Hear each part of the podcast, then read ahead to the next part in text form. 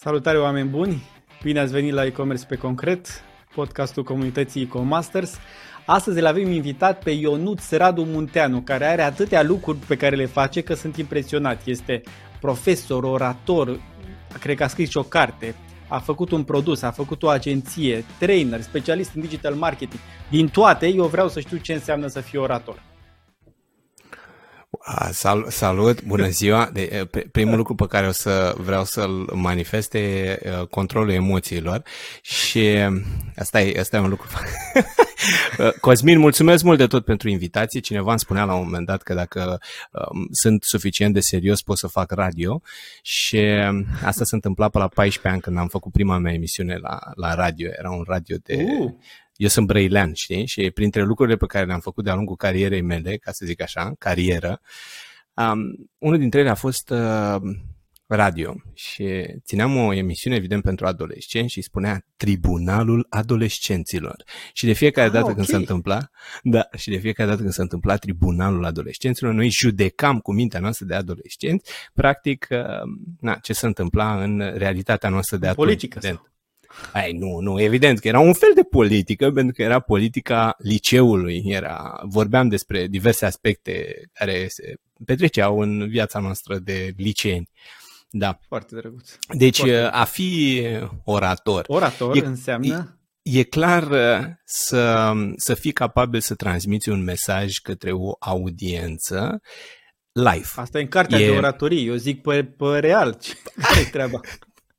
Nu, nu, nu, chiar, chiar exact definiția este exact ceea ce am considerat eu de cuvință să scriu acolo, știi? Îi zis, băi, uite, eu sunt, sau cel puțin îmi place să proiectez imaginea unui om care poate să transmită unui public o, un mesaj și, evident, mesajul era legat sau e legat de conținutul pe care Um, care, care să zic, cu care sunt uh, familiari. Cu oratoria ne-am lămurit. Hai să trecem la chestii. De fapt, nu. Oratoria, tu vorbești la, la facultate, la SE, uh, faci și la SE și la SNSPA. Și și la ASE și la SNSPA, okay. dar ca profesor invitat. Um, săptămâna aceasta chiar am o invitație la, la SNSPA și, uh, sigur, uh, cumva speranța mea este să pot să stau mai mult în, uh, în sala de curs cu studenții, um, doar că sunt a, provocările pe care le cunoașteți legate de timp, ca să spun așa, sunt cele mai mari. Clar.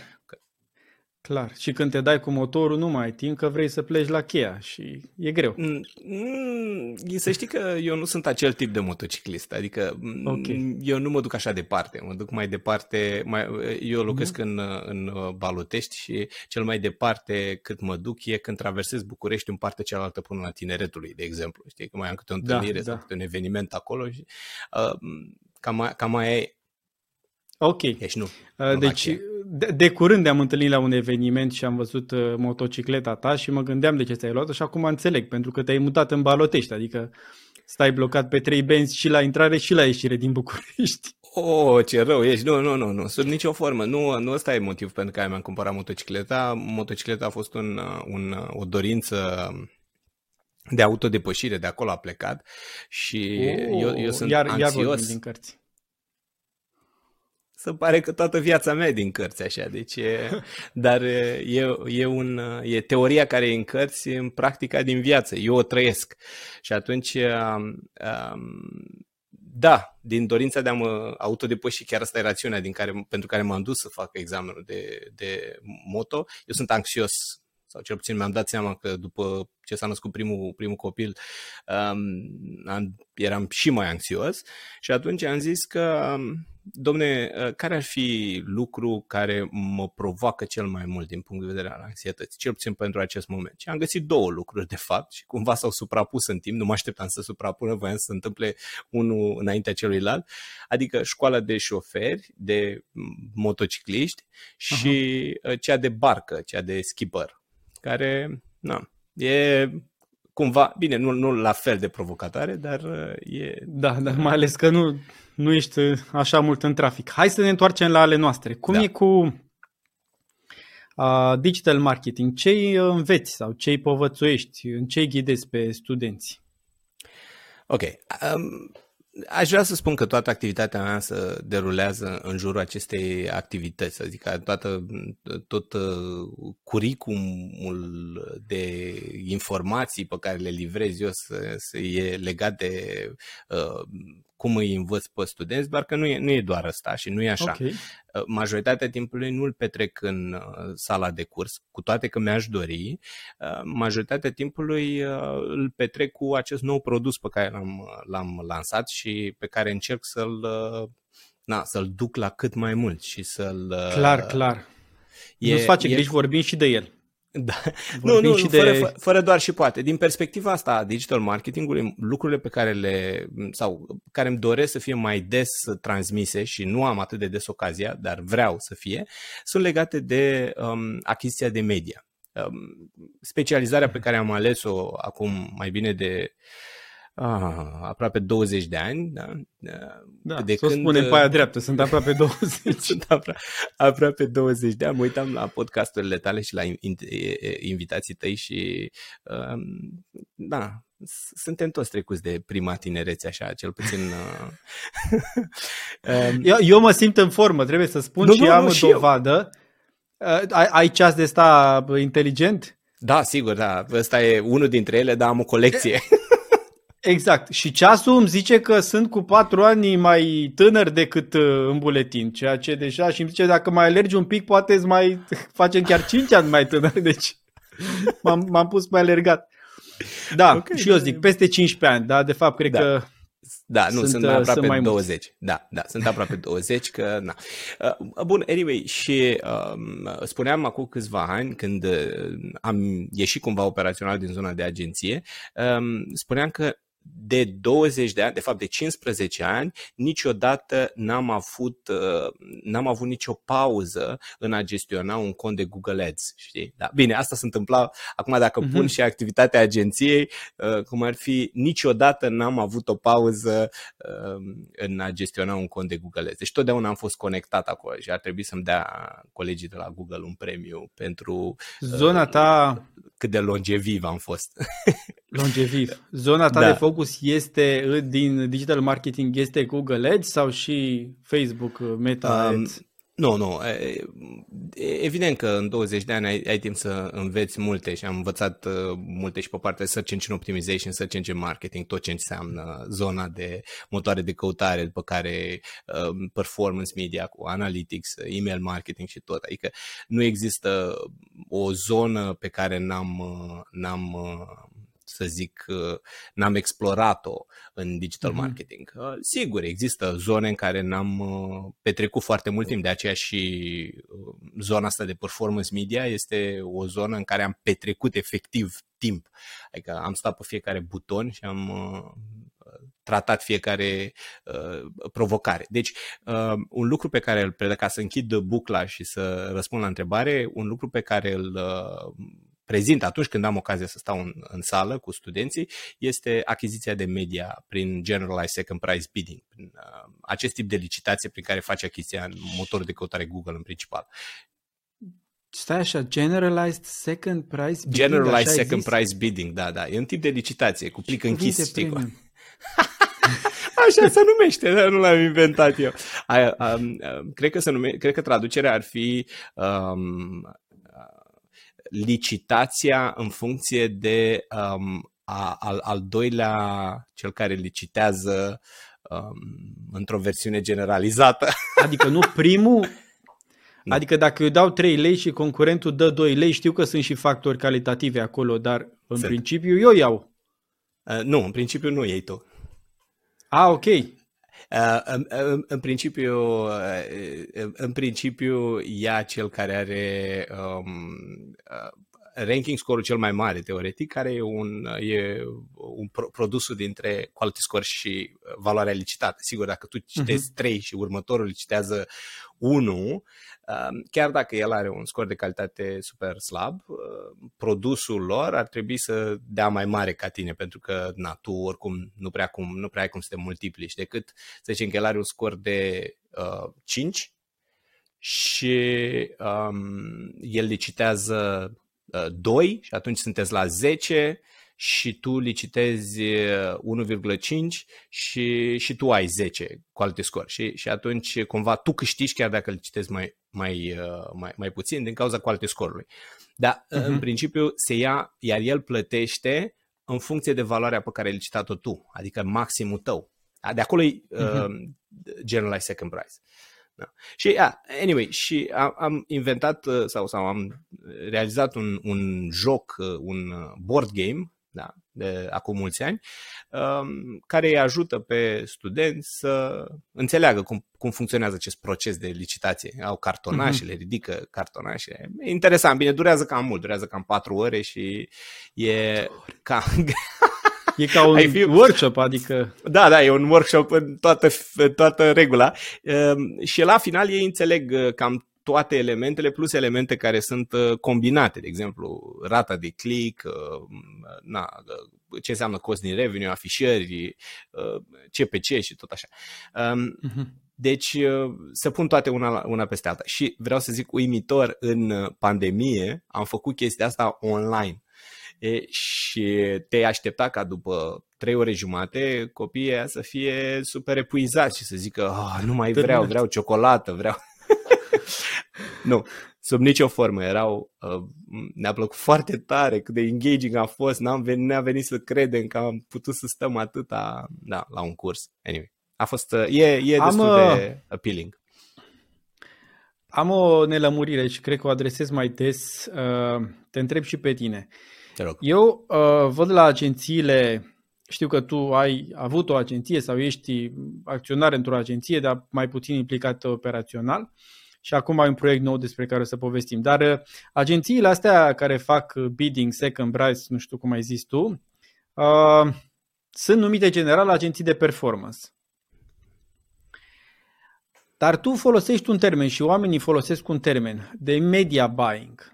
Pentru mine, media buying înseamnă să cumpăr cu sacul, cu vagonul. Dați-mi și mie de, de 10 uh, lei reclame la ProTV, de 10 milioane. Uh, nu e o diferență între media buying și performance, totuși? Da, deci, e evident că e, tocmai pentru că uh, în momentul în care canalul este foarte puternic, atunci el definește cumva metoda prin care se face achiziția, adică rațiunea pentru care se face achiziția. Și Google Search a redefinit uh, ceea ce înseamnă um, achiziția de media. Uh, pentru că dacă uh, pe Google Display Network, da, pe rețeaua de site-uri partenere Google sau chiar pe, sau pe Facebook sau pe Instagram sau chiar acum pe nou TikTok sau toate cele, sunt mm. zone în care achiziționezi media mai mult sau mai puțin.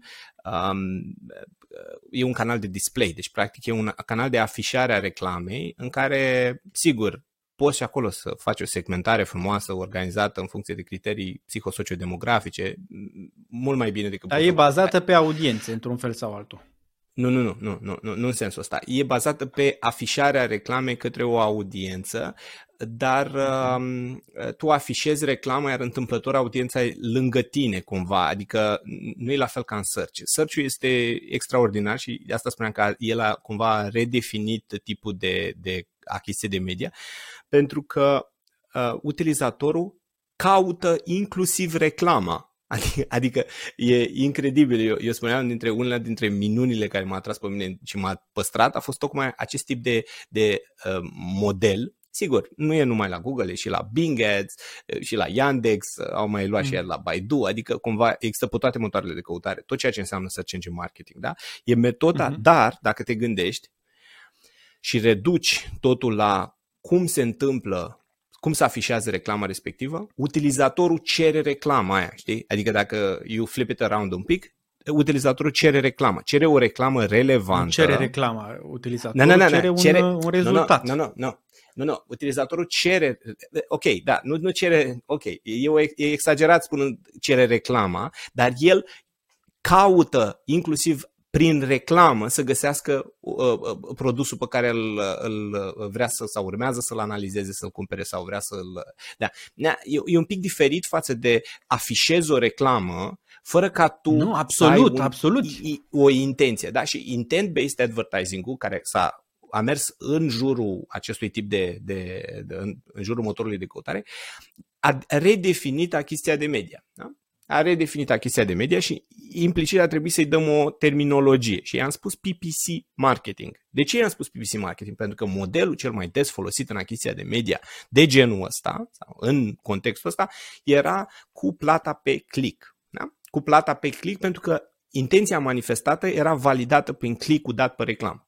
Ok? Uh-huh. Și atunci asta însemna intention-based advertising, keyword-based advertising și implicit pay-per-click marketing. E bun, mergând un pic mai departe, pentru că modelul a, a, a, a avansat, da? Și acum avem shopping ads care, na, avem smart bidding, bine, combinat acum, performance max, whatever.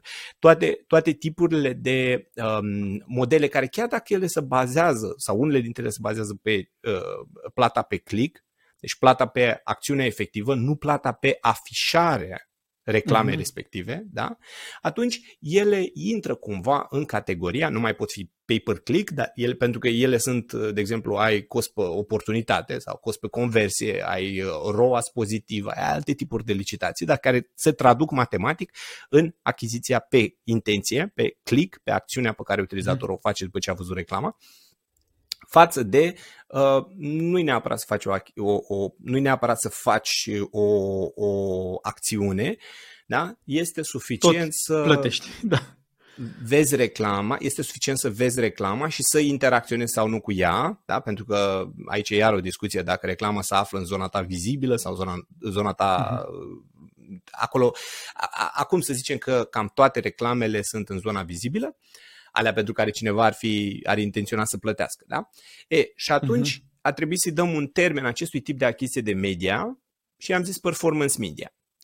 Evident, mergând un pic mai departe și în celelalte canale, ai putut să ai achiziție de media cu scopul de a avea um, acțiune directă, da? direct response. Și atunci, pentru că a trebuit să le includem și pe celelalte care clar nu puteau fi achiziționate prin CPC. O perioadă a mers un melanj de ăsta în care toate le-am zis CPC și în mintea consumatorului era CPC, după care au intrat și au început să definească social ads, care iar e un, un cumul acolo de, de sens. Uh, social ads sunt uh, performance ads sau sunt uh, uh-huh. display ads. Hai să ne oprim aici. Yeah. Hai să ne oprim aici. Sigur, uh, e, e, e dar... complicat răspunsul la întrebarea ta. Da, da, uite, așteptarea mea de la tine, no pressure, este să ne simplifici uh, lucrurile astea, să ne spui uh, într-un fel în care noi să înțelegem și eventual fără să folosim uh, foarte mulți da. termeni tehnici și pentru asta aș vrea să mă întorc. Acum am gândit, hai să ne întoarcem un pic la primul subiect, la okay. cine ia afișarea în Google. Da? Într-o căutare Google uh, ne referim la reclamele plătite. Descrie-ne într-un fel și mai simplu mecanismul de decizie al Google uh, legat de ce, ce reclamă afișează mai sus. Da, ce reclamă afișează și ce reclamă afișează. cine plătește și cine ia click sunt complet diferite te- te- topicuri. Și, uh, Ajută-ne, motivul, dar în cuvinte motivul, simple. Ok, ok. Ok, fii atent. Uh, diferența dintre um, realitatea care e complicată, dacă o chestie e complicată în sine, să o înțelegi în profunzime, și felul că cine, cineva poate să vină să facă o, o prezentare succintă și să zică, domnule, eu am super simplificat și gata, ai înțeles, mm-hmm. nu înseamnă că ai înțeles. Înseamnă că ți-a dat iluzia că ai priceput, așa, am înțeles eu despre ce e vorba, ce mișto a zis omul ăla, dar lucrul ăla în sine rămâne în continuare complicat, adică nu înseamnă că cineva gata l-a, l-a explicat. Și asta e o supra, uh, cum să zic, o, o uh, o încercare de suet așa de, de a simplifica ceea ce în sine nu e simplu, iar uh, cel care traduce nu are răspunderea să-l facă simplu, pentru că nu așa funcționează lucrurile. Lucrul ăla va fi în continuare complicat. Deci, dacă cineva va avea interesul să treacă de uh, zona asta efemeră și va vrea să profund să înțeleagă cum funcționează un mecanism sau nu, atunci sigur E alegerea acelui, acelei categorii de audiență. Da? Bun, mergem un pic ca să îți răspund totuși la întrebări. Deci, afișarea. Cum funcționează afișarea?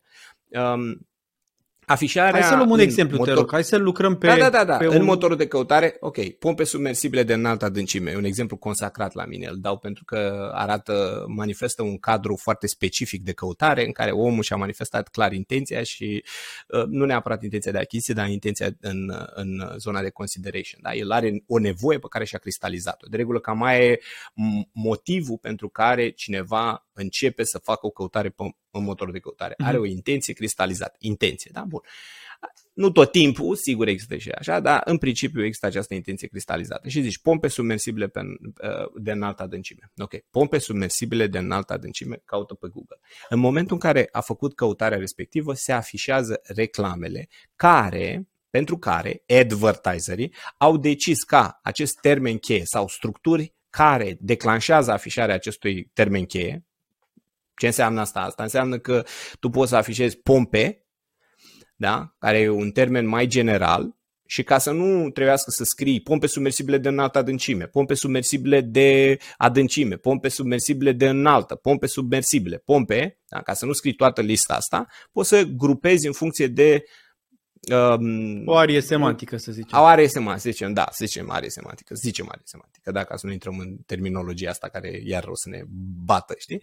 Bun, deci, um, ok, și atunci să presupunem că advertiserul a adăugat intuind căutarea pe care userul o să o facă. De aceea se afișează reclamele în proporție adică de advertiserul, o, o firmă care vinde pompe, da? Da și a pus în Google, în contul de Google Ads acest uh, bit. A spus eu vreau acest să cu plătesc... acest termen, da, acest termen, într-o acest formă termen, sau alta. Da, într-o formă sau alta. Într-o eu vreau formă să... sau alta și a spus eu sunt dispus să plătesc pe el Nu, până la bani, până la bani. Până, până la, bani. la bani. Eu, eu sunt dispus, eu vreau ca reclama mea să se afișeze pe această căutare. Când un utilizator Bun. face căutare, vreau să mi se afișeze reclama. Asta e prima etapă. Da? Uh-huh. Bun.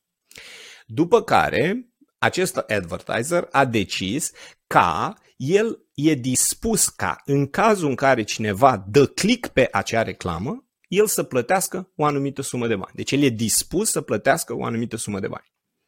Ok? Să zicem 3 lei.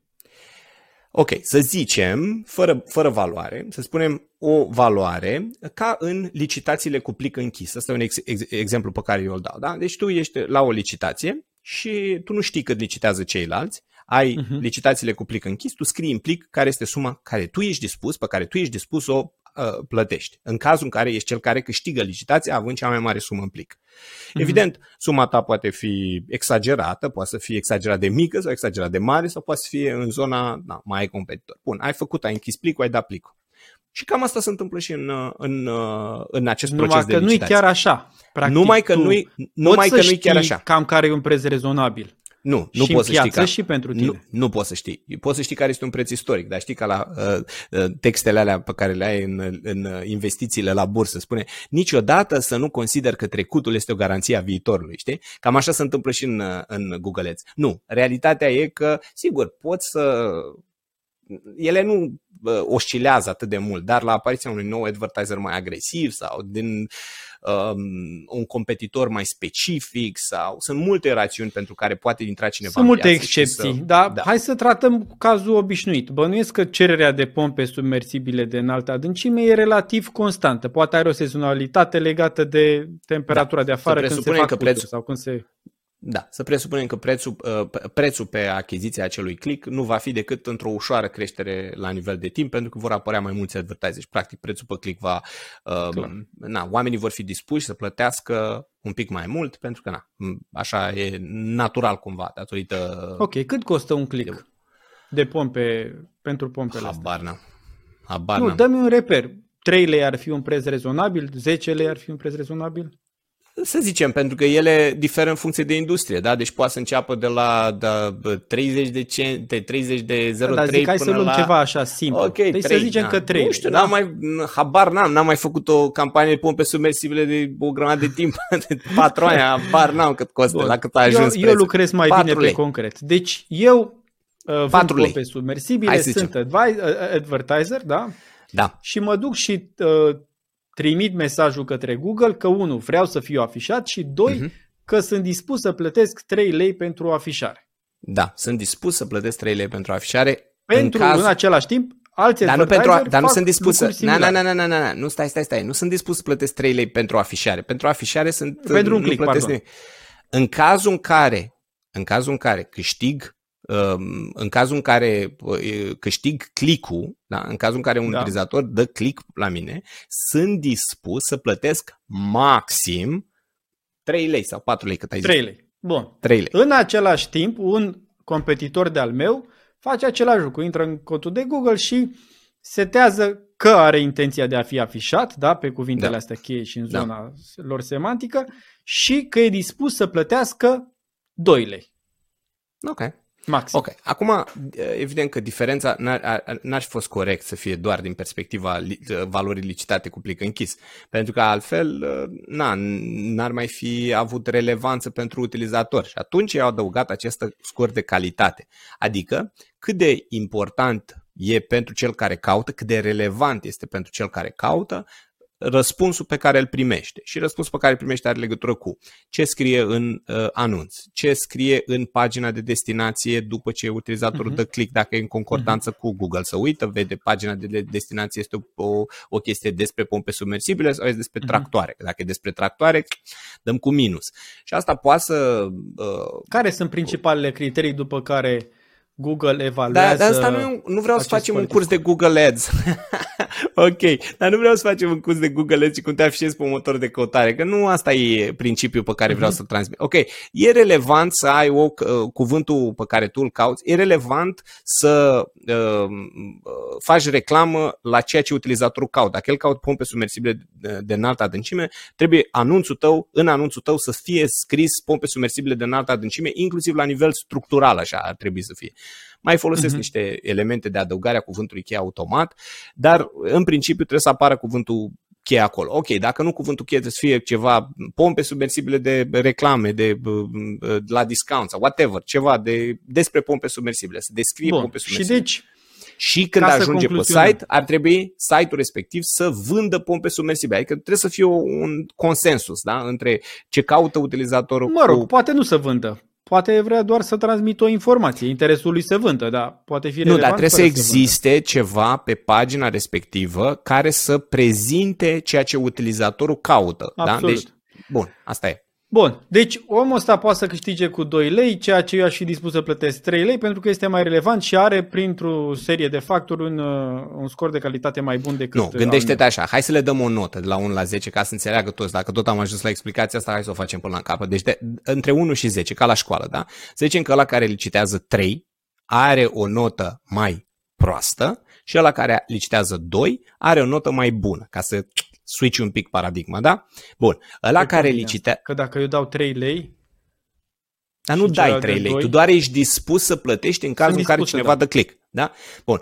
Deci tu poți să ai, tu, indiferent de ce pune advertiserul în lista de cuvinte cheie, indiferent cum își construiește, uh, uh, cât licitează, el are un scor de calitate sau nu, bine, și ăla să transmit și e și istoric, adică e o medie istorică a relevanței Ok. lui, dată și de rata de click, adică rata de click e iar e acolo foarte o relevantă. formulă, da?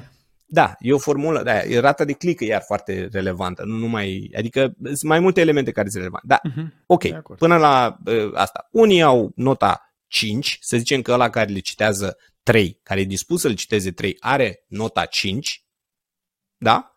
Și ăla care le citează 2 are nota 7. E ok? Sau hai să, să fim mai darnici. Ăla are 8 și ăsta la altul are 6. E bine așa? Păi zim tu cum e cu mulțirile. Păi nu, dar dau un exemplu, da? Da, sigur. Ok. ok. Ăla care are 6, da? A licitat 3. Deci 6 ori 3, 18. Ok? Ăla care a licitat 2 e la 8, să zicem, da? 8 ori 2, 16. Ok? Bun. Deci, 6 ori 3, 18. Ok? 8 ori 2, 16.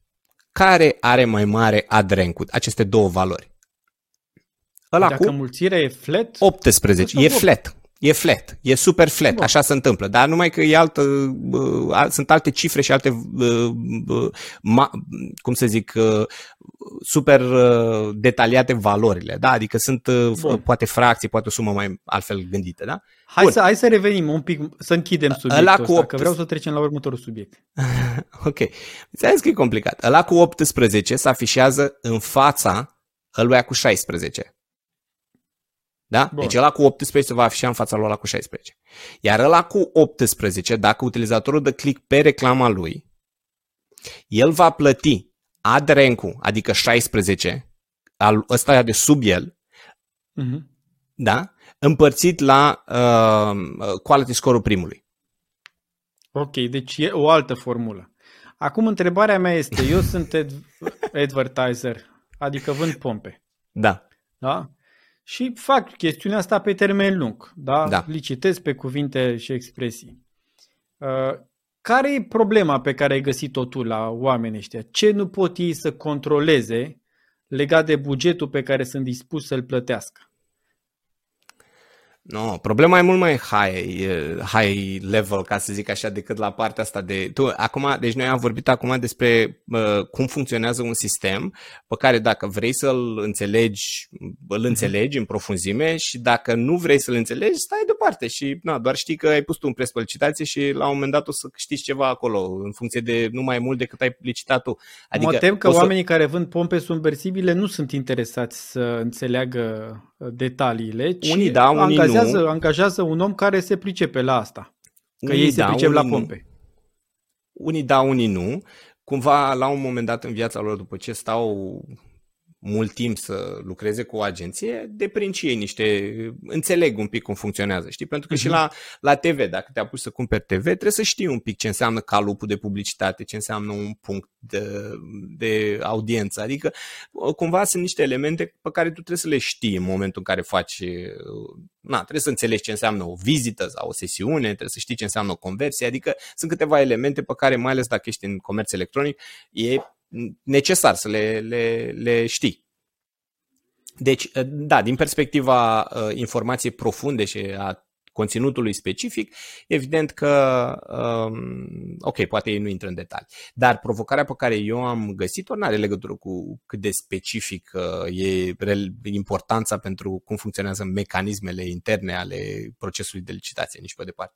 Asta e pentru specialiștii Adică prima dată e pentru specialiști, știi, asta a fost segmentul de public pe care eu am vrut să-l ating la momentul respectiv când am început să tratez provocarea asta. Dar uh, provocarea pe care eu am uh, o tratez e una mai generală și are legătură cu bugetul planificat. Dar acum că este tot din gura mea pentru că eu am tradus problema aia care e foarte greu de înțeles, ea va apărea acum iar o problemă foarte tehnică și specifică, ceea ce Hai, da, hai să vedem prea, un pic. Deci, nu prea am uh, nimerit-o din perspectiva asta, pentru că na, problemele sunt complexe. Îmi dai o problemă complexă de explicat, îți dai seama că o să o explic exact cum trebuie să o explic. Na? Eu sunt un om care intră în detalii și specific, uh, na, adică tratează cu specificitate uh, un, o provocare, nu așa superficial. Anyway, Poți bun, să-mi deci prov- definești provocarea pe care o soluționează produsul tău și să ne spui un pic despre el? Da. Um, în momentul în care vrei să investești în oricare dintre canalele astea, în Google, Facebook, LinkedIn, TikTok, Instagram, YouTube, ai nevoie să-ți faci o, o planificare a bugetului. Teoretic, planificarea asta iese din planificarea bugetului de marketing la nivel general și sau din perspectiva planificării bugetului de costuri într-o companie sau într-o, într-un business unit. Și când tu, ca marketing manager sau ca brand manager sau inclusiv ca owner de magazin online sau oriunde ai fi în lanțul trofic, să zic așa, al celui care gestionează un buget de cheltuieli, ai nevoie să știi care este bugetul pe care vrei să-l investești în campaniile de promovare pentru produs sau serviciu tău. În contextul ăsta, tu ai două opțiuni, fie că cer de la agenție și zici, spuneți-mi voi cam cât, care e o dovadă de, a, na, să zicem, uh, e varianta A e dovadă de imaturitate din punct de vedere a ownerului, de uh, buget, din perspectiva în care vii tu owner de buget și zici atâta să fie E iar dovadă de imaturitate din perspectiva ownerului de buget, dar și a agenției că acceptă o variantă asta. Deci cumva e trebuie să, să ajungă la mijloc în momentul în care fac planificare media, tocmai pentru că apare situația asta de care zice, pe care am explicat-o mai devreme și prețul pe click e greu de estimat și în fine, e greu de făcut o planificare. E bun. Și atunci, după ce au făcut această planificare, trebuie să țină undeva informația legată de planul ăsta de buget. Pe 10% mhm. pe LinkedIn, 5% pe Facebook, cât la sută pe nu știu ce. Într-un Excel, ai? unde să o țin? Într-un Excel, da, evident, într-un Excel. E bun. E, dar dacă, de exemplu, au început o lună, da? au început luna de campanii și au dezvoltat campaniile frumos, au început campaniile la începutul lunii. După care au trecut 3-4 zile de campanie. Acum, uh, în mod natural, indiferent dacă planifică sau nu, dacă intră să optimizeze sau să dezvolte sau orice ar face, ei au nevoie să știe, bă, ok, dar cum sunt față de ce mi-am planificat? Că banii ei împar mhm. și eu într-o formă, că nu, nu vreau să teoretic, adică plecând de la premisa că într-o lună de zile nu vreau să uh, consum bani în trei zile, toți banii, și restul lunii să nu mai am campanii.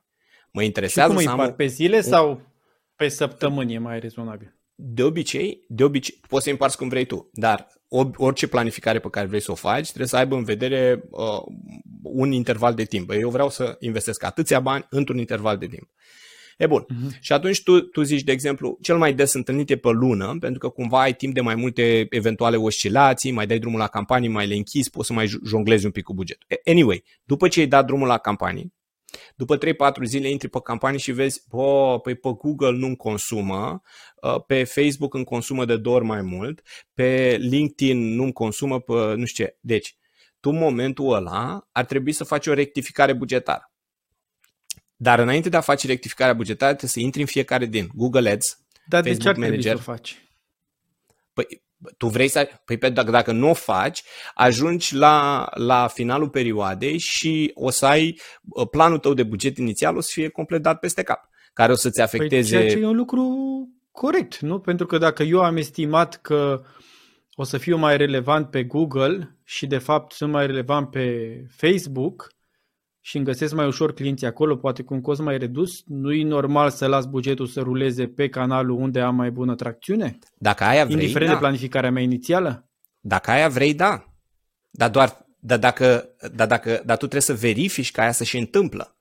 Adică dacă tu uh, analizezi și vezi, bă, ok, eu vreau inițial în campania, uh, pornesc cu un spread, 20% pe Google, 10% pe, pe Facebook și uh, 70% pe TikTok, da? eu vreau să văd că după 3 zile am un spread. Ce se întâmplă? Adică e așa cum am planificat eu, 20% pe Google, 10% pe Facebook și 70% pe TikTok? Adică trebuie să văd. Asta nu înseamnă indi- să te împotrivești forțelor pieței? Păi și Păi cum Doar să te împotrivești forțele pieței? Păi dacă eu mai fac șapte campanii în Google Ads în plus, o să am un consum mai mare. Dacă eu mai dau drumul la 10 campanii, dacă limitez campaniile, dacă limitez consumul, eu controlez cât, cât media achiziționez. Cum adică? Achiziționez mm-hmm. așa cât vreau eu? cum să te împotrivești? Te împotrivești la ce? Că nici n-am vorbit despre rezultate, am vorbit doar despre consum de media. Tu trebuie să faci această verificare a uh, mm-hmm. consumului de media în permanență. Adică ar trebui să știi Hai, hai să luăm un exemplu. Deci hai eu exemplu. sunt marketing manager la o firmă care aduce... Da, ai 10.000 de euro. Ani. Da, ai 10.000 de euro într-o lună, vrei să investești, da? Hai să împărțim. Am 10.000 de euro buget da. și eu aduc 50, 50. kendame, da? Ține, ții minte acum 50, 10 50, ani era... 50-50, da, da, da.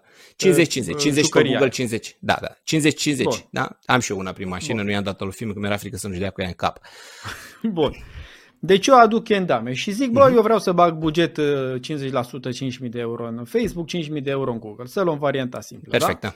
da. Încep să rulez dat... Uh, campaniile. Păi da? tu nu știi. Tu nu... Deci, în primul rând, în momentul ăsta, Asta tu nu planific știi... inițial. Păi tu planifici, da, dar tu nu știi cât... Și ai început să dezvolți niște campanii. Da? Ai dezvoltat, uh-huh. tu specialistul tău, ai dezvoltat niște campanii. Specialistul ăla nu știe uh, uh, câte campanii să dezvolte care să facă absorția. El își pune niște limite de consum pe care el le stabilește din, în, uh-huh. în Google, niște limite zilnice de consum, împărțind blind bugetul pe care îl are într-o lună, îl împarte pe zile și zice ok, ăsta este maximul pe care eu vreau să-l investesc într-o zi. Maximul pe care vreau să-l investesc într-o zi. Așa, așa Bun, deci din 5.000 de euro pe, pe Google împarte la 30 să zicem și iese bugetul pe zi. 5.000 de euro pe Facebook împarte la 30 și iese bugetul pe zi și dă drumul la campanii, nu? Da, dă drumul la campanii. Ok, da. Dar atenție, el n-are, o singură, că... el n-are o singură campanie. Da, ok, hai să zicem că așa, ca să mergem într-o uh, da, complexitate. O variantă simplificată, da? Da, da, da. da. El vede că prinde tracțiune, adică campaniile de pe Facebook îi aduc conversii. Stai puțin, că până la conversii, până să analizeze el conversiile, el trebuie să uite dacă planul de buget se întâmplă. Că dacă nu se întâmplă planul de buget, el, dacă el va consuma de două ori mai mult, adică ok, dacă e la benchmark-ul inițial, dacă el va consuma de două ori mai mult, adică va cumpăra de două ori mai mult media, teoretic, mm va avea șanse să facă de două ori mai multe conversii. Dar dacă va limita achiziția de media, va avea șanse să facă de două ori mai puține conversii. Bine, nu e chiar așa, dar să zicem că asta e overall, dar dacă vorbim la nivel superficial, asta se poate întâmpla. Și atunci tu ai o provocare acolo legată de, mm-hmm. ok, uh, stai puțin, stai să-mi țin ceva, uh, un, un uh, uh, ceva, o constantă, ca să pot să-mi dau seama cum trebuie să organizez activitatea astfel încât să, ce să mai schimb, care sunt tweak-urile pe care pot eu să le fac ca să optimizez. Mm-hmm. Deci, ok, și uh, în felul ăsta eu controlez că, cum ai zis tu frumos, execuția bugetară este conform planificării. Da. Dar tu poți să ai în următoarele, în primele trei zile, campanii, trei campanii poate să nu spornească, degeaba le-ai pus o limită zilnică de consum, pentru că ele nu-ți ating limita zilnică. Încă două campanii s-ar putea să nu-ți consume și una din campanii îți consumă, dar ai pus limita zilnică prea mică. Uh-huh. Și atunci tu, overall, ai un subconsum în campaniile tale. Și te trezești după trei zile că în loc să ai 5.000 împărțit la 30 de zile, uh-huh. ai hai să luăm 3000 ca să fie mai ușor, că da, da corect. Uh, ai 100, da, ai 100 pe zi, da? Deci, în loc mm-hmm. să-ți consume 100 în prima zi, ți-a consumat 50, în a doua zi ți-a consumat 50 și în a treia zi ți-a consumat 40. Mm-hmm. Pe tot spread de campanii pe care le ai tu în contul tău. Per canal sau pe toate per can- Nu, pe, per canal, că am zis că împărțim 3000, 3000, na, okay. 5000, 5000, am zis 3000, 3000, da? Ce faci tu în momentul ăla când ai subconsum? Păi ce faci? Păi te apuci, dezvolți alte campanii, dezvolți campanii în plus, devii mai agresiv pe licitație, adică ai niște acțiuni concrete pe care trebuie să le iei. Tu ce îi faci? Ai zice, a, atât a vrut media, atât a vrut piața, atât avem. Evident nu. Că tu ești cel care vrea să gestioneze, vrea să-și investească 5.000 ăia. Deci, Hai să spun altă întrebare, ca să înțeleg rog. Uh, la nivelul meu de înțelegere. Te rog. Dacă eu fac o campanie în Google și pun un buget nelimitat. Uh, și campania este pentru piscine de copii de plajă, de pus pe nisip. Da? Uh-huh. Și eu nu vând nicio piscină acum, că afară sunt 0 grade. Uh-huh. Deși am buget nelimitat. Nu înseamnă că, practic, no, okay, piața, că... cererea și oferta gestionează consumul de buget? Nu. Nu, sub nicio formă. Deci, hai să ne întoarcem. Deci, ai pus o situație complet... Deci, fii atent. În primul rând, haideți să discutăm despre bugetul ăsta nelimitat. Ce, ce mm-hmm. cum îți sună ție? Eu sunt într-un business și am buget nelimitat. Tu ai, ai, ai stocuri nelimitate, poți să comanzi câte piscine vrei tu, poți să ai sute de mii de milioane de comenzi, poți nu, să ai... dar... Nu, uh, nu. Deci ai o subbugetare, de... ai o sum... Nu, nu, nu. Că dacă zici într-o limită, înseamnă că nu mai e nelimitat. Deci, tu zici, tu stabilești din cât se poate de corect, că tu ai o limită logică a businessului. Mm-hmm. Pentru că tu ai un obiectiv de business. Tu vrei să ai o cifră de afaceri de două ori mai mare decât anul trecut. Dar n-am o limită de buget, am o limită de performanță. Nu, nu, nu. Asta este o, o temă care tot se pune în, în, în piața asta de um, foarte... Există o flexibilitate și o elasticitate a bugetului e fain să fie, ca să nu ai o, um, o, o, o strictețe a planului bugetar. Evident, e bine să ai un uh-huh. X% la sută o elasticitate. Însă când vorbim de buget nelimitat, există doar câteva domenii, să zicem, câteva zone în care într-adevăr poți să ai buget nelimitat. Și anume, când vinzi produse digitale sau produse la care nu ai limită, de exemplu, subscripții la ceva, adică există foarte puține situații în care există acest concept de unlimited budget sau limited by performance. Adică există mm-hmm. acest, okay, asta acest, să zic, acest da. concept. Doar că nu în toate situații. Sigur, tu ar trebui să faci majorare de buget de fiecare dată când simți că există oportunități de creștere mai rapid decât planul de buget. Asta este clar. Dar când vorbim de, adică să nu, nu, nu sunt în aceeași temă. Una este să faci um, uh, majorări de buget după o anumită o lună de zile, ai văzut că, mamă, am avut un, un ROAS super bun, am avut un return on investment super șmecher, am, am mers treaba bine, am, am putut să livrez și mai am stoc sau mai am promisiune de stoc sau whatever, merg uh-huh. lucrurile bine, am mai angajat oameni, am găsit un depozit, un preț mai bun la livrare, orice, da?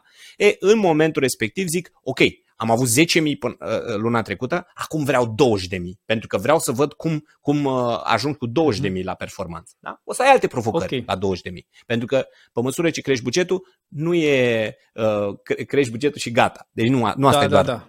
Dar, da. dar Bănuiesc cumva... că scade eficiența, că atingi și zone mai, mai depărtate de publicul tău țintă și de intenția de Da, dar depinde cât de mult ai subbugetat planificarea inițială, pentru că de obicei mm-hmm. teama face ca advertiserii să sub, sublicite, sub, uh, să subplanifice, să, uh, tu, să dar nu din punct de vedere performanță, adică raport din cât investesc în buget și cât ce vânzări fac, ci din punct de vedere absorpția pieței, nu? Uh, nu neapărat. Uh, ei, uh, deci, planificarea se face de regulă în funcție de maturitatea advertiserului. Un advertiser care cunoaște cam care sunt dimensiunile corecte pentru a atinge un uh, piața, adică că piața poate, atunci el nu va subbugeta deci nu va subbugeta pentru că nu se va duce cu... Gândește așa, tu ai, o, ai, o, ai vrei, vrei să vinzi cursuri, da? Sau ai o soluție de nu, cursuri. Nu, nu, kendame sau... vreau să vând. Kendame. kendame, scuze, gata, ok, kendame, da? Și tu, uh, tu uh, piața de kendame uh, e... Eu m-am vorbit cu un băiat în China, mi-a trimis un container care are 10.000 de kendame. Asta nu e un business, asta e o găinărie. Dar hai să presupunem că vrei să, vrem să facem un business, pe bune. Atunci, ă, când facem un business, un business pe bune... cât se poate de onest. Am da, un produs să... care este în cerere. Da, dar kendame nu e un tip de... Ă, ca, ca să poți să faci, să-ți iei insight-uri despre kendame, să-ți pot da un exemplu. hai să zicem să... drujbe. Okay, Vreau să vând drujbe. drujbe. Ok, drujbe. Te poți, gândi, de, te poți gândi la nivel de planificare câte drujbe se vând pe an, nu? Că să faci un research legat de câte drujbe se vând pe an. Ok. Clar. Care este, care este uh, rata profitului pentru, sau să zicem, câți bani câștig eu, nu neapărat. Câți o bani cumpăr cu 50 de lei și o vând cu 100. Ok, 50 de lei mulțit cu... 500 care este... de lei și o vând cu 1000, cred că ăsta ar fi un preț Ok, mai rezonabil. 500. Care este potențialul de profitabilitate pentru piața aia, câte drujbe s-au vândut în toată piața respectivă, mulțit cu profitabilitatea mea, câți bani îmi doresc eu să fac și cât la sută din piață pot să ating cu, uh, cu ce fac eu. Perfect. Ți-ai stabilit care este dimensiunea rezultatului bun și ai pus o pondere legată de cât la sută din piață vrei să câștigi pe vânzare dintr-un an de zile, de exemplu, și după aia te duci cu un buget. Și o să vezi că dacă te duci cu un buget de 500 de euro pentru că atâta poți tu și zici lasă că după ce vând prima drujbă mai iau bani de acolo mm. și mai pun la buget, Asta nu înseamnă că tu ai făcut o bugetare uh, coerentă și matură. Înseamnă că ai făcut-o ai făcut-o de frică, da? că de frică te opui, că tu ție ți-e frică să bagi 10.000 de euro sau 100.000 de euro, că atâta îți dai tu seama că cam asta e bugetul pentru drujbe, pentru că ți-e frică că nu o să se întâmple. Și normal, da, la început ți-e frică. E, de asta zic, maturitatea unui advertiser și stabilitatea, maturitatea implicit stabilitatea unui advertiser arată cât de mult sau puțin subbugetează. Da?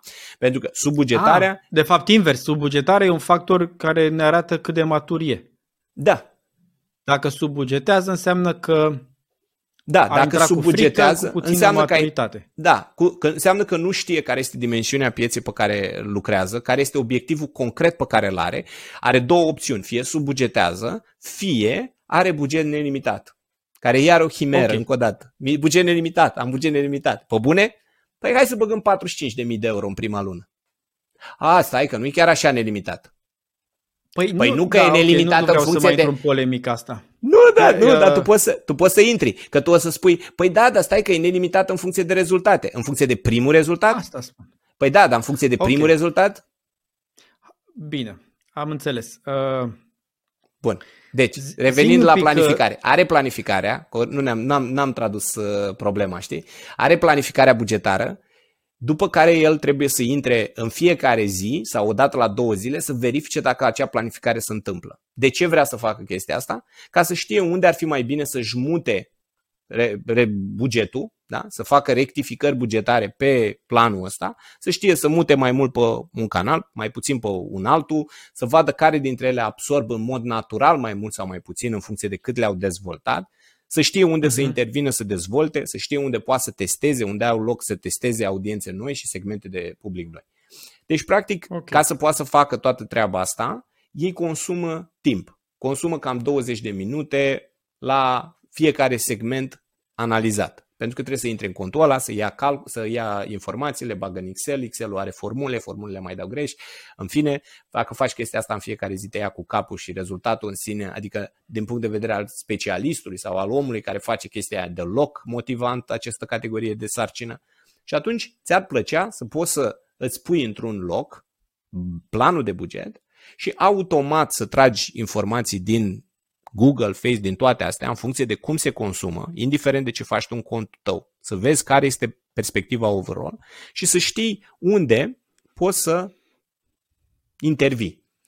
Inclusiv să majorezi bugetul, pentru că iar... Să știi, inclusiv... uh, e o chestiune să știi, trebuie să intri să te uiți sau tu îți dă informația asta proactiv, ca o notificare. Vezi că aici nu e bine și și. Ai niște alerte care îți tratează anumite probleme, dar ca să poți să folosești propria gândire critică, problemele trebuie să fie specifice pentru nevoile pe care le ai și contextul pe care le ai. Adică uh-huh. eu eu pot să spun, testează noi campanii pe Google Search, dar poate obiectivul tău este să um, închizi campaniile de pe Google Search dacă ai subconsum, să le, să, dacă, ai subconsum, dacă ai supraconsum, să închizi campaniile de pe Google Search și să muți bugetul pe display, că așa te gândești tu că ar fi o distribuție mai bună a, a, a planului de buget. Adică cumva uh-huh. devine în controlul tău um, și mai mult fără efort. Asta e de fapt uh, provocarea pe care o tratează. Și nu doar din perspectiva canalelor, ci și din perspectiva substructurilor din fiecare cont. Adică poate ai campanii de ah, okay. pe tactici, de remarketing, uh, remarketing pe coș, Instagram nu știu cum, view, video views pe Facebook sau YouTube, uh, in-stream, true view, uh, tipuri de campanii, tipuri de categorii de produse și poți să le grupezi când te uiți la buget și să vezi instant, practic, adică intri în platformă și te-ai uitat și ai văzut o radiografie a ceea ce înseamnă consumul de buget, buget pe care tu l-ai, fără un efort deosebit, adică în funcție de numele campaniilor. Și și combină, de exemplu, cum ai putea să faci, de exemplu, dacă ai aceeași campanie, brandul Adidas, și pe Google, și pe Facebook, și pe TikTok. Cum poți să faci? Păi ai trei locuri de unde e bugetul cât s-a consumat, nu? Ai pus limită de consum pe fiecare dintre ele. Da, după aia, cât s-a consumat efectiv de la începutul campaniei până atunci? Păi s-au consumat 10 pe TikTok, după aia ieși după TikTok, intri, te conectezi cu Facebook-ul sau lai în bară, dai reply, uh, uh, reload, după care o să vezi că ai tu step authentication dacă ai greșit, asta e, las că mai stau un pic, adaug bugetul respectiv, intru, pun bugetul în Excel, intru și în Google Ads, dar doar pe, pe Adidas sau pe uh, Reebok, uh-huh. da? Și după care mă uit, a, dar pe Reebok, pe tot brandul, cum am? Ei, eu îți dau informația asta imediat.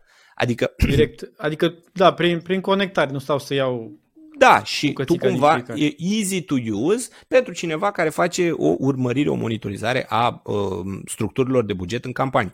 Faptul că um, ai sau nu ai buget nelimitat uh, nu e oricând pentru ca să poți să cumperi media, nu poți să cumperi media cu buget nelimitat. Trebuie să cumperi media cu un buget clar, că nimeni nu spune, aș vrea să cumpăr și eu niște, niște roșii. Sigur, oricât Semințe, dați-mi de cât, când mă satur. Nelimitat. Nelimitat, da? Dați-mi cât mă, da, cât mă satur. Când mă satur, mai cumpăr mai multe, știi? Da. Am vorbit despre tehnologie, am vorbit despre bugete. Aș vrea să vorbim despre tine. Uh, și am o întrebare care mă frământă uh, și anume de unde te informezi tu? De unde înveți? Ce citești? Ce asculți? Cărți, articole, podcasturi, oh, documentare am, pe Netflix? am un toolbox uh, interesant, ca să zic așa. Am vrut la un moment dat să public. Uh, eu, mie îmi place să combin mai multe tipuri de învățare. Um, am o colecție bogată de ceea ce înseamnă uh, audiobook-uri pe audible.com um, uh-huh.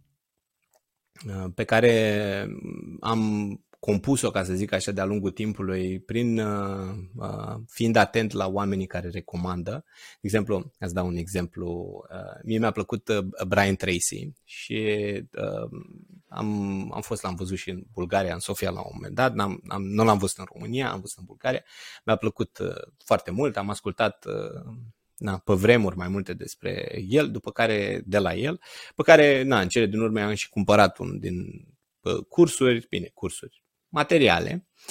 Mm-hmm. După care, uh, ascultând Brian Tracy, um, am văzut că a făcut uh, referire la Jim Ron. E, și după care am luat și Jim Ron. Am ascultat și Jim Ron. Și după care Jim Ron a făcut uh, referire la Earl Schoff. Sau Schoff, Schoff.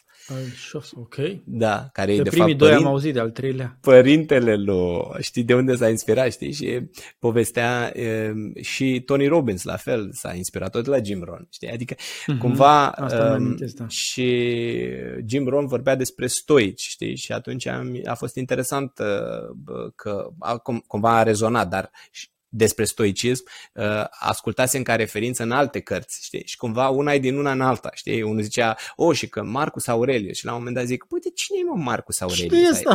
Cine e ăsta, mă? Ce? Sau Epictetus. Cine e mai Epictetus? Ce, ce, ce e ăsta? Și îți plac stoicii? Asta te-ai da. regăsit în uh, filozofia da, stoică? absolut. Consider că da, absolut. Eu sunt, uh, sunt consider că stă la baza multor sisteme de credință din zilele noastre sau invers. Sau, na. Oricum, toate mm-hmm. sunt interconectate și nu e acel tip de interconectare cu connecting the dots. Sau, uh, uh, deci până acum interesant. Uh, dezvoltare personală prin audiobook. Uh, da, da, da. Acum mi-am luat un, uh, am, uh, mi-am luat un abonament la Mind Valley. Am auzit eu că băieții ăștia sunt foarte cool pe parte de meditație, mai mult așa, mai, mai spiritual okay. și mi-a plăcut ce, ce a ieșit. Na, îmi place. Niciodată n-am... Și au programe de meditație? Da, da, da. Și niciodată n-am, n-am reușit să mă țin de zona asta de meditație, cu toate că am simțit tot timpul nevoia.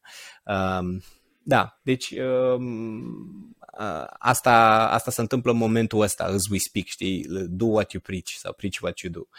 Uh, din perspectiva uh, lucrurilor pe care le am nevoie să le învăț concret, um, am folosit aproape din totdeauna uh, Linda, acum e LinkedIn training sau cum Learning. se numește de când, da. Din, da, LinkedIn Learning, niște programe foarte, foarte tari, foarte mișto. Evident, eu am și publicat uh, două cursuri pe Udemy, mie mi-a plăcut Udemy, nu din perspectiva produ- uh, creatorului de cursuri, ci din perspectiva utilizatorului, uh, uh-huh. pentru că e Uh, sigur, odată la 3, 4, 5 cursuri poți să dai și despre peste porcării, dar uh, e, e, sunt perspective noi asupra unor probleme vechi, ca să zic așa, și clar, extrem de, de utile. Da.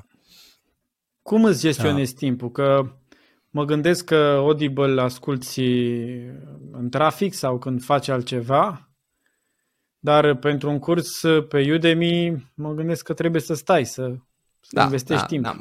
Mai am multe alte lucruri pe care le fac, care trebuie, trebuie să le împac. Da? Deci, în continuare îmi plac limbile străine, nu am abandonat conceptul. Chiar anul ăsta am propun certificarea în portugheză braziliană, adică certificarea, nu doar așa, și mai mi-a rămas o certificare în italiană, certificare, am luat certificarea orală, proba orală și mai trebuie să iau proba scrisă, că am picat la o probă scrisă și asta s-a întâmplat înainte de pandemie. da, nu știam lucrul ăsta despre tine. Ai o, o, o bucurie cu limbile străine? Da, da, da, da, da. Sunt fluent în cam toate limbile latine și Uh, na. Și acum, acum evaluez să încep un program de uh, EMBA. Pe, aș, aș vrea să fie în franceză, sincer. Uh, cred că mi-ar, m-ar ajuta mult uh, experiența. Dar e cam greu, e cam provocator. Am văzut unul la Sorbona, sincer, dar e cam scump. am, fost la, am fost la Access MBA acum și am văzut unele. Nu mi s-au părut așa... Mi s-au părut unele românești care erau chiar bune raport preț-calitate, adică era Dar cum evaluezi accesibil. calitatea unui MBA?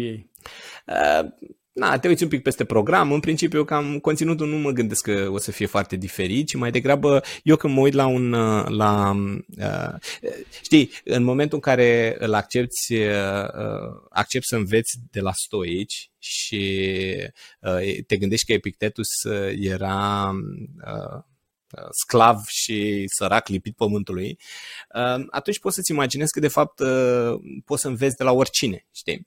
Și că nu ai nevoie să găsești unul cu super multă autoritate care să te învețe, ci este despre tine cum rezonezi cu tipul de facilitator, știi? Și asta e iar din cărți, nu? Cum ai spune tu. Dar e cât se poate de practic. Adică în momentul în care te, ești în, în fața unui om care încearcă să te învețe ceva sau să-ți prezinte ceva, ține foarte mult de, de tine cum, uh, cum, cum cauți să înveți lucrul respectiv. Omul respectiv chiar tu ești obligat să-l vezi ca un facilitator.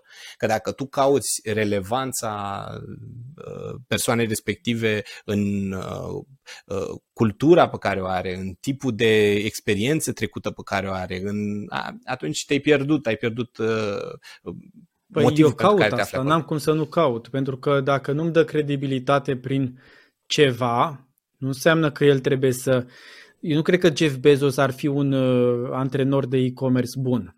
El știe să facă e-commerce. Uh, dar uh, trebuie să-mi arate că a făcut și pentru alții. Nu doar că s-a gândit el sau a citit două cărți și le-a pus cap la cap.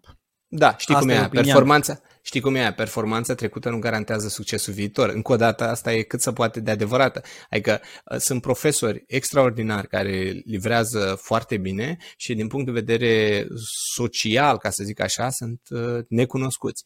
Și uh-huh. uh, sunt oameni care sunt super cunoscuți, au zeci de milioane de follower și așa, care uh, na, nu, nu au treabă cu profesoratul, ca să zic așa.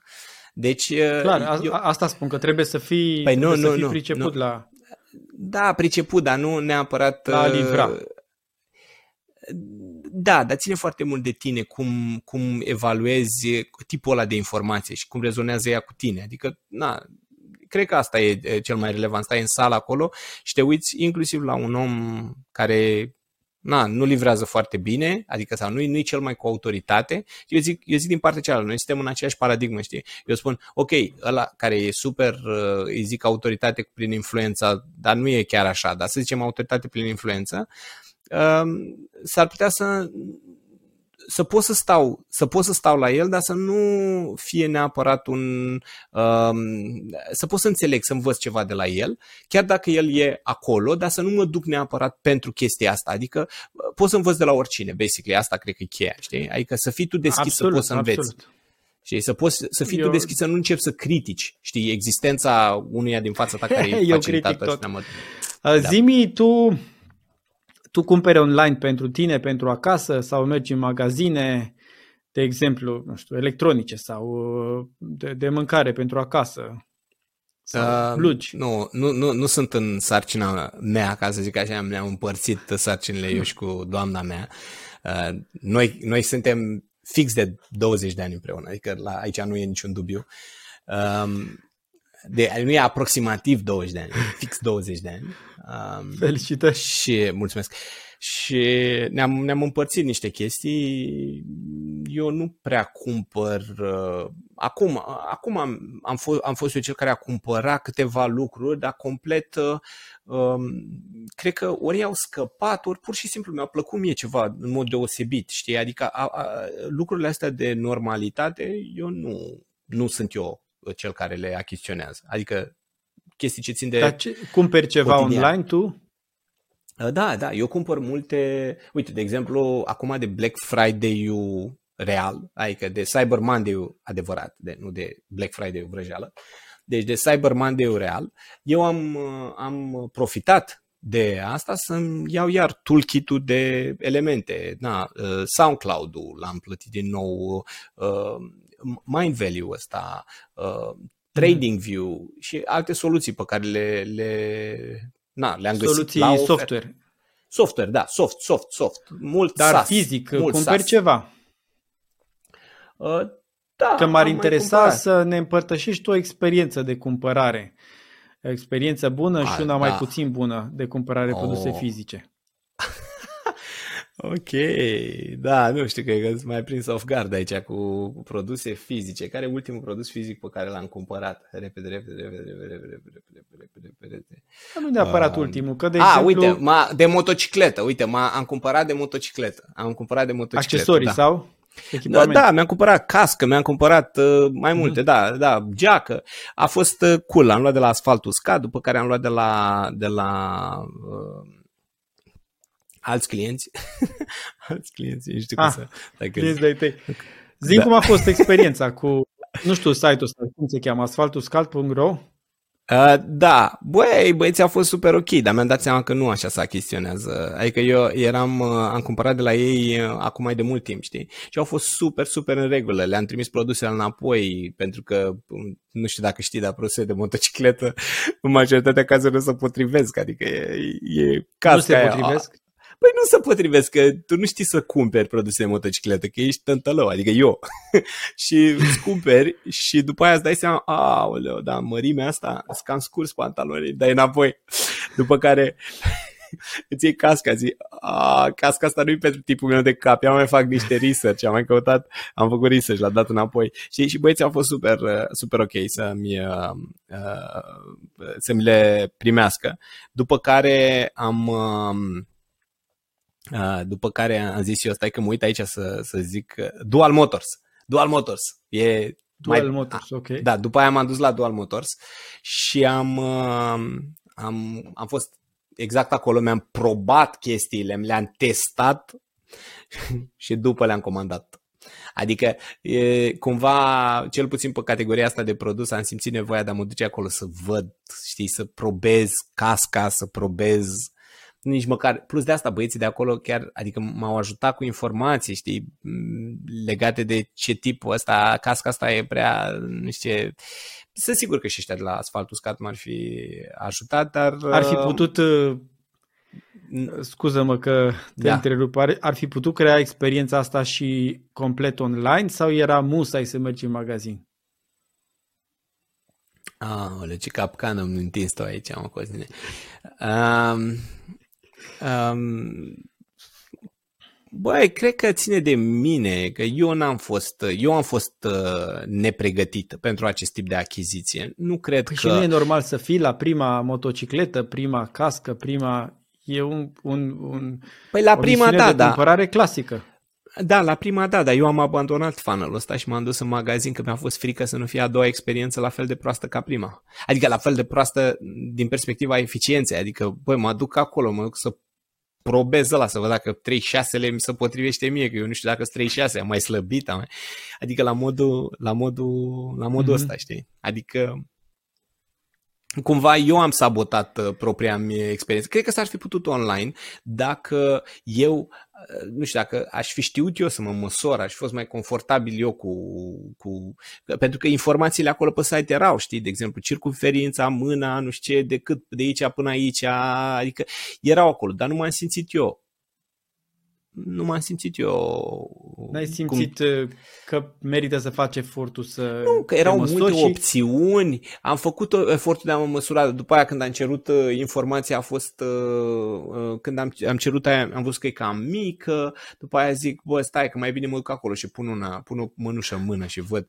Adică, ca să înțelegi, eu, într-un final, am uh, două costume, două geci, două costume, două perechi de pantaloni, două de toate, știi? Adică două, pentru că cumva mi s-a părut, am luat, le-am luat pe primele de la asfalt uscat, am rămas cu mine și abia după ce am mai mers eu cu motocicleta mi-am dat seama exact cam ce ar trebui să am și ce dimensiune ar trebui să fie. Deci de asta zic. Deci la asta a fost o experiență...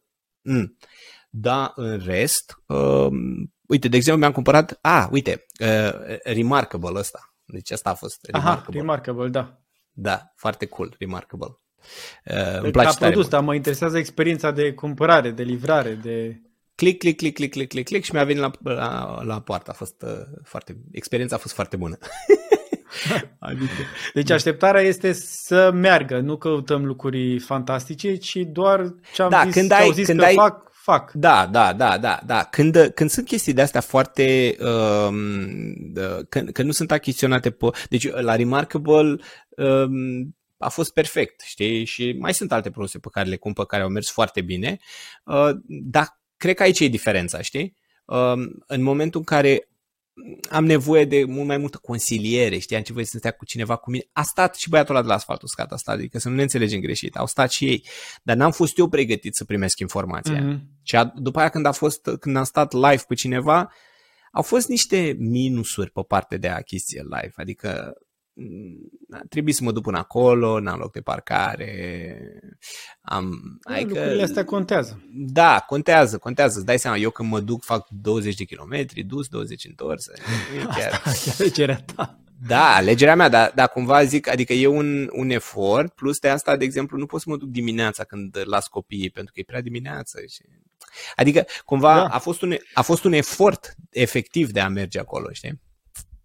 Hai să, hai să încheiem cu un mesaj. Spunem ce, spune unde te găsește lumea și cu ce să te caute și spune-ne unde găsește tool pe care l-ai dezvoltat uh, Povestește-ne un pic despre, transmite un mesaj către, către da. comunitatea Ecomasters. Cosmin, mesajul meu pentru comunitate e că atunci când vedeți un startup să nu-i cereți gratis, să vă la el să-i plătiți chiar mai mult, știi, decât face ca să susțineți startup-ul respectiv, pentru că e foarte, Corect. foarte greu în etapa aia de startup. Asta e mesajul meu pentru, Corect. și dacă și am, am un mesaj, mesajul e tot în același direcție, dar mai puternic, nu așa ca să mă ajutați pe voi doar pe mine, ca să fac eu bani, am mulți și să fac mm-hmm. poze din uh, Las Palmas.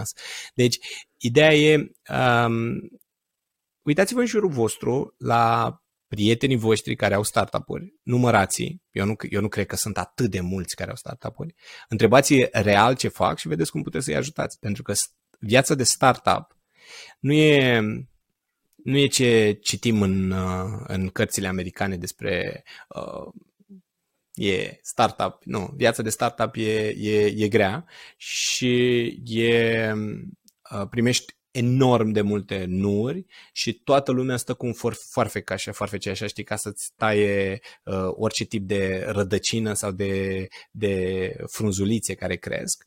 Uh, toată lumea știe mai bine, e criticul e criticul perfect, n-ar trebui să te apuci de asta, sigur nu e nu o să funcționeze. Am văzut zeci de oameni care nu funcționează. Nimeni nu spune, sau foarte puțin, sau prea puțin, îți spun că, bă, eu am încredere că energia pe care o ai și dacă pui energie în asta, o să meargă, pune energie în asta, uite de la mine, uite aici doi, trei prieteni de-ai mei care lucrează, în, care sunt în segmentul de public, ia de aici uh, să-ți cumperi ție la cu 20 de euro, costă cât o ciorbă sau 5 euro, costă cât. Adică Păi nu, nu, dar la modul cel mai sincer, știi? Adică um,